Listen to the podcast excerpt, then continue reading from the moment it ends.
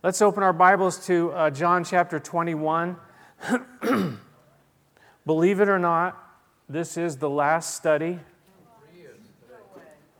Three years. I was going to look it up, but I figured you could tell me. Three years today. Today. Whoa. Who would have thought? Who would have thought? We started this, this uh, Gospel of John. I, I've just loved it. It's just been incredible. Uh, so, but last week we, we looked at, you know, Jesus dealing with Peter, you know, in this time of restoration and giving Peter these marching orders, what he called Peter to do. Peter had denied, you know, this three times, and then the Lord restored him and gave him a call or marching orders three times as well. And, and, and the Lord knows just what he's doing. He's, he always works these things out. But the amazing thing is that He can and that He does restore us. And that He does use us, no matter, you know, how, you know, what happens in our lives, because we're all going to let Him down at one point or another, but, but yet He's there willing and, and ready to restore us and to put us back into His uh, service. It is a matter of the heart ultimately. Jesus asks him, uh, what did he ask him? Anybody remember? Do you love me? So it's a matter of the heart ultimately. Do you love me? And, and that's kind of the, how it all came together. Do you love me more than anything else? And that's a, that's a big question, but that's, that's what it is. Jesus, we saw, he came right down to Peter's level. He knew exactly where Peter was, and, and, he, and he told him this He said, Follow me. Follow me. He's going to say it again here in, in the end of this uh, section, this chapter that we're looking at here. But but there was a cost involved, and, and Peter would be martyred for his faith and for following after Jesus. But, but, but Peter made this decision I'm going to follow you. I am going to follow you. I, you know, we, we, we're going to sing it later. I have decided to follow Jesus, no turning back. Let me ask you a question now as we move on here. Anybody ever ask you questions that you don't really want to answer? And, and you know, what you want to say to them, and maybe some of you do say to them, it's none of your business. I could make some, some uh, current application to that where people, you know, ask us questions that is really none of your business. Don't ask me, the, it's none of your business. Most of us aren't quite as rude as that to just say it that way. Some of us are. Well, maybe it's not rude, it's just bold. I looked this up, though. This is the way I say it to my grandkids none of your beeswax. That kind of softens it up a little bit, right?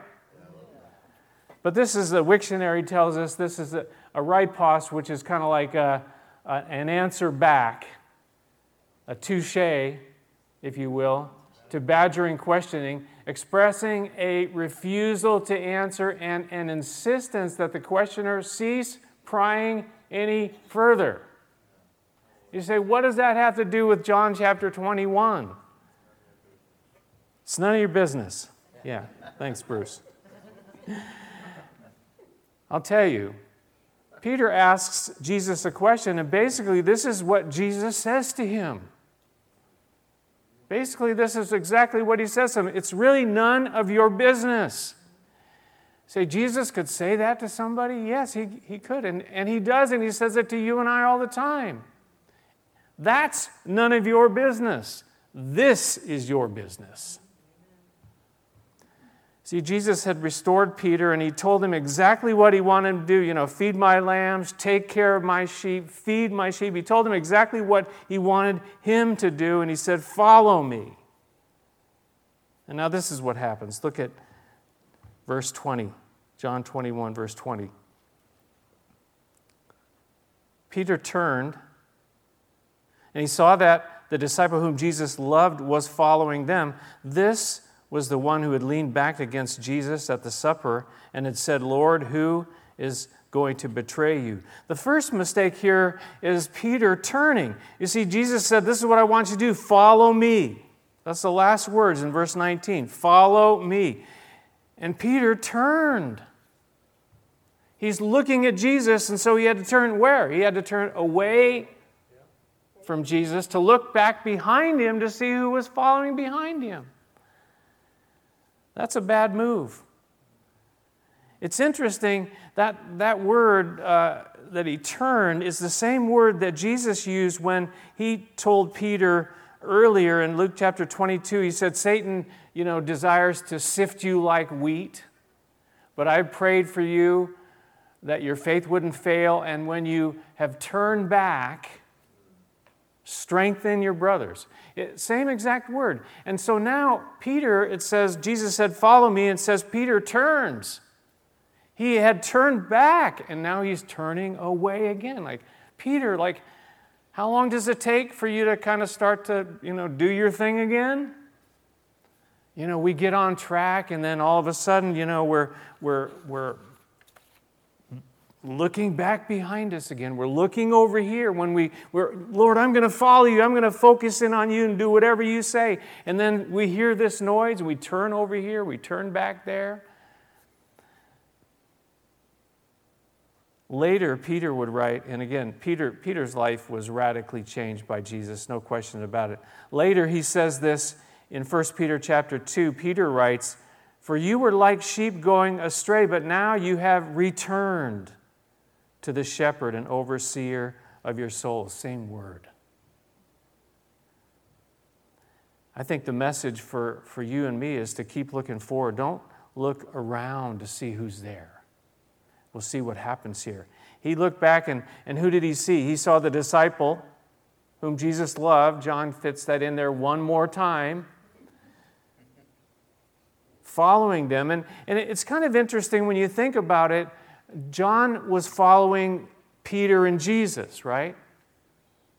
And that's a good thing, I think. You know, uh, others will follow our examples, and if we're following Jesus, that's a good example to follow.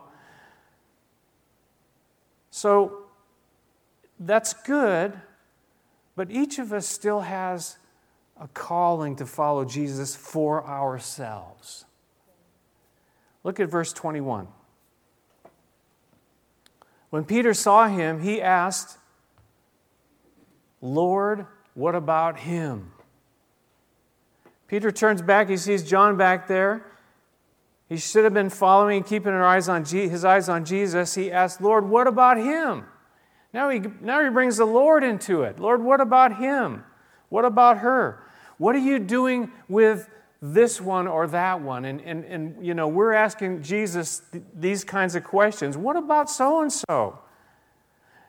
Peter's, you know, asking Jesus, you know, he had just been told that he was really going to have a hard time. In fact, he would be crucified for his following Jesus. And, he, and, and you know, it's like, will, will John have to go through what I have to go through? You said that about me, but what about him?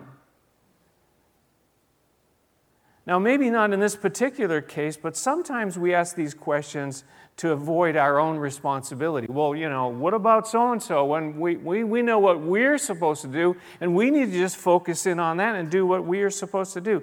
You see, this looking around and comparing ourselves and, and getting, you know, worked up about other people, doesn't really do any good, does it?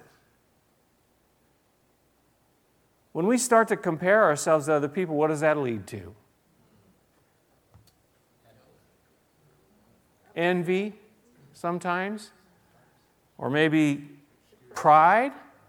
We're doing better than the other guy, or maybe self pity. Ultimately, we, we, we get to this place of discontent, ultimately.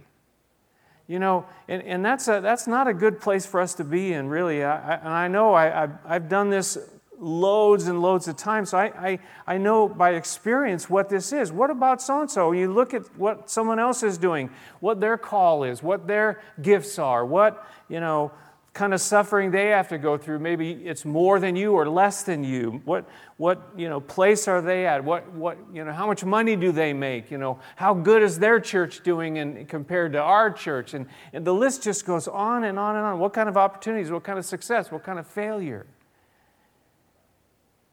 What good does all that kind of you know mental wrangling do? It doesn't do any good at all. It just gets what gets us all worked up. And it gets us away from doing what we are supposed to do. What has god called me to do? Paul said in Galatians, each one should test his own actions, and then he can take pride in himself without comparing himself to somebody else. Let's look at our, you know, am I doing what I'm supposed to do? Here it is now in verse 22. Jesus answered, If I want him to remain alive until I return, what is that to you? In other words, that's not your business. That's not your problem. Stay out of it. It's not for you to figure all that out. That's his problem. That's, that's the Lord's business. And, and, and, and we see in this a couple of things that are really kind of exciting if you look at it in, in this way. One, he says, if I want him to remain alive, in other words, he's sovereign and he, it's his will and, and he can do whatever he wants to do. And we have to understand, he is the Lord. So we have to trust him. He's the Lord. He knows what he's doing. Let him deal with all the other people around us. Sometimes we, we try to get so involved in other people's lives. Well, they should do this and they should do that. Or why are you not doing this and why are you not doing that? Let's trust the Lord to be the Lord. He's sovereign. But I, I like this too, what he says if, he, if I want him to remain alive until I return, he kind of Jesus brings that in there too, that he's returning. And I think, you know, you and I have to keep that in mind too. Jesus is coming back. So he's returning. So you and I need to keep our eyes fixed on the prize and, and what we're called to do, that the calling. I, you know, I, I, I stretch forward, I reach for the, for the prize, for the goal. If I want him to remain alive until I return, what is that to you? And then he says it here you must follow me. You follow me. That's, that's the important thing. You follow me. Pastor Chuck, writing about this, he said, he said, I'm talking to you about you. He said, You worry about yourself, not others. That's a good lesson, you know. We're always worrying about everybody else. We need to worry about ourselves.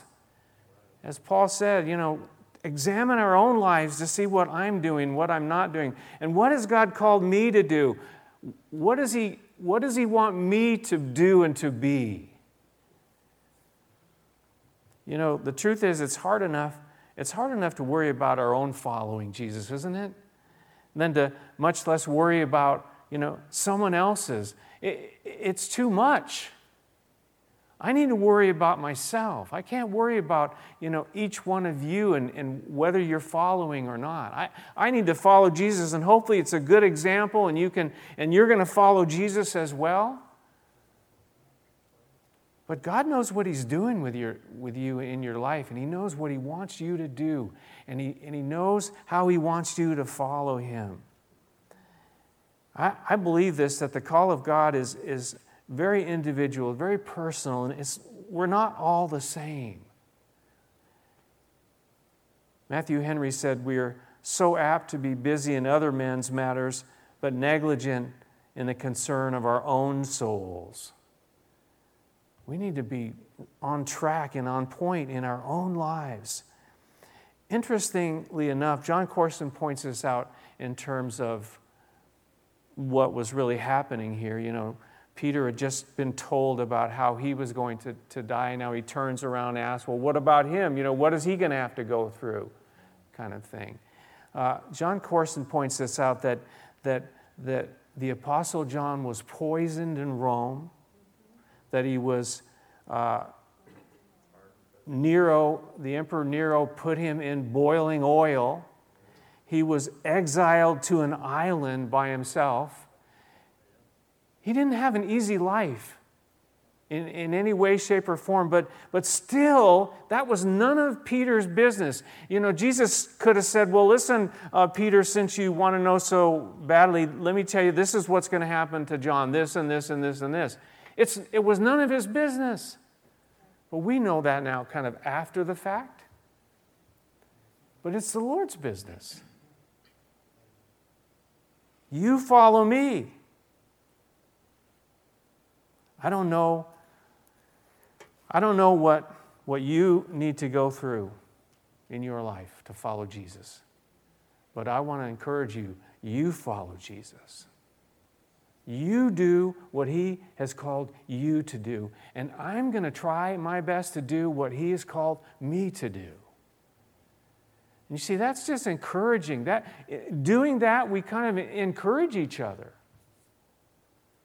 But, you know, getting involved in everybody else's business, that's just distracting. That's just taking us away from what we're called to do and to be. Now, it doesn't mean that, you know, every now and then we need to, you know, you know encourage one another and, and, and help each other, you know, but, but ultimately it's between me and the Lord and what He's called me to do. That's what I'm going to answer for. I'm not going to answer for what you're called to do. You're going to answer for what you're called to do. I'm going to answer for what I am called to do. Does that make sense? You follow me, Jesus said. Verse 23 because of this,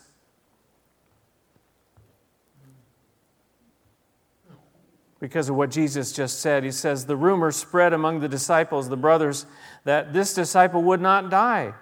But Jesus did not say that he would not die. He only said, If I want him to remain alive until I return, what is that to you? See, Jesus said these words that he only said this, but, but what happened is they, they kind of like added things. And, and we need to be very careful of that, that kind of thing and, and watch out that we don't add to his words. He only said, If I want him to remain alive until I return, what is, he, what is that to you? That's all he said. We kind of, you know, make these, you know, conclusions and that. We need to follow only what the Word of God says, only what, what Jesus said. Moses told the Israelites, Don't add to what I command you, and don't subtract from it, but keep the commands of the Lord that your God gave you through Moses. At the end of the book of, of Revelation, John says this, the very last chapter, almost the last verses, he says this I warn everyone who hears the words of the prophecy of this book, if anyone adds anything to them, God will add to him the plagues described in this book. If anyone takes away from this book of prophecy, God will take away from him his share the tree of life and in the holy city, which are described in this book. That's a pretty serious thing. We need to be careful. We only listen to what Jesus says, not what other people say. We need to be very careful. And, I've seen it, uh, you know, time and time again. Someone says, you know what? God's telling me that you should do this and this and this. Well, that's funny because he never told me that. You know, you hear, you hear, you know, the, the, the guy goes up to the girl and, and says, you know, God's telling me that you should marry me. oh, really? because he never told me that. It's kind of like this directive prophecy where we're telling other people what, what they should do. We, and we need to be careful. Someone says, I had this dream that this should happen and that should happen, or this vision, or this word, or that word. We, if it contradicts what the scripture says, if it adds to what the scripture says or takes away from it, throw it out, get rid of it. It's just a bad dream. You had, you know, you ate some bad pizza or something. You have dreams all the time, you know, but, but to, to, to put them on a level of what the Word of God says, we have this book, it's, it's, it's been preserved for us. Now, if we don't know what it says, we are kind of like sitting ducks. If we don't know what it says, we're, you know, we, we're, we could be misled. Verse 24, wrapping this thing up, this is the disciple who testifies to these things and who wrote them down. And we know that his testimony is true. Who is that? John the disciple. He was there, he was an eyewitness. And Jesus did many other things as well. If every one of them were written down, I suppose that even the whole world would not have room for the books that would be written. You can take it to the bank, you know, everything that John gave us was true. But, but many other things uh, that Jesus did as well, and he's still doing things today. It wasn't just one miracle, it was countless miracles. He's the infinite God, and, and, and Warren Wiersbe said it's impossible to record his life completely. It's impossible because he's, he's the infinite God. But we have what we have here, and if, and if you study how the process of how we have this book in front of us, it's absolutely amazing. This, this book that we have that's been you know, put together and, and, and how the Holy Spirit gave us this book and these words. It could have been so much more, but, but how much more do we really need? I mean, uh, you know, you can read this book, you know, from cover to cover and then start again from cover to cover and start again from cover to cover. You will never exhaust the treasures that are found in this book. Never. That's why, you know, people say, oh, yeah, I read the Bible. Really? Well, if you really read the Bible, you would keep reading the Bible because you would see how powerful, how wonderful, how incredible it is, and, and how God uses it in our lives. How much more do we need? So, if you've heard his word, if you have trusted in him, and, and, and this is kind of like the final message of this Gospel of John, the, the, the book of the Gospel of John follow me, he says. Don't look around, don't compare yourselves. Mind, mind our own business. You follow me, he says. Jon Courson said that these were two very different people John and Peter in mentality and temperament and personality, yet God used them both very differently.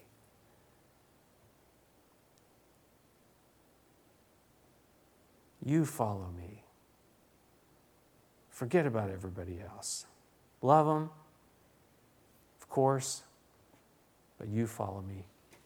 Warren Wiersbe said this, I'll close with this. Whenever Jesus finds a believer who's willing to yield to his will, listen to his word, and follow his way, he begins to transform that believer and accomplish remarkable things in that life and through that life.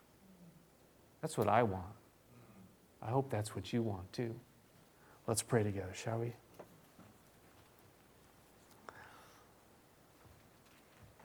Father, I thank you. It's uh, amazing to me that it's three years to the day today that we close this book, the Gospel of John, and, and move on to another book. But Father, what a journey it's been about the life of your son Jesus. And, and now we hear him telling us, You follow me. You follow me. Don't worry what Bill or Sue or John or Mary are doing. You follow me. I've got a plan for them, yes, I got, but I've got a plan for you, and you need to worry about your plan, what I have for you. Father, I pray, I pray that you would reveal that to each one of us, Lord, as we seek your face and as Warren Wiersbe pointed out as we listen to your word, as we f- seek to follow you and surrender to you, that you would do remarkable things in our lives. I've seen it, I know it. We ask you to do more as we yield to you, Lord.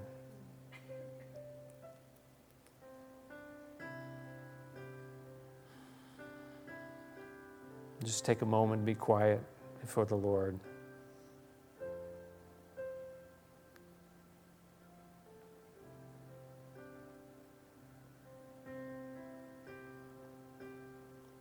Who's He calling you to be?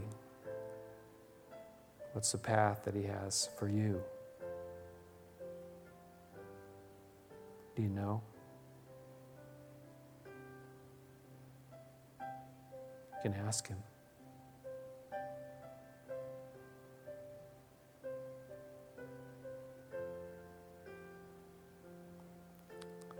Lord, I know that you empowered Peter to follow you, and he certainly did. all the way to that cross where he was crucified for his faith. John was given the strength to go through all the things he went through to follow you. They tried to kill him, but they weren't successful. And each one of us, Lord, has a call. I pray you'd give us the strength and the endurance and the stamina, no matter what it is, no matter the cost, that we would follow you.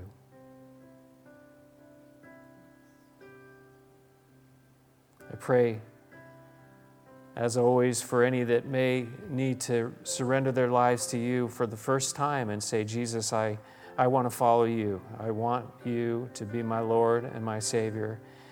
You can pray with me right now and, and say, Jesus, I, I want you in my life. Forgive me of my sin. Come into my heart, come into my life, that I might follow you. In Jesus' name, amen. Amen. Let's all stand together and sing that song, I have decided to follow Jesus. I love it.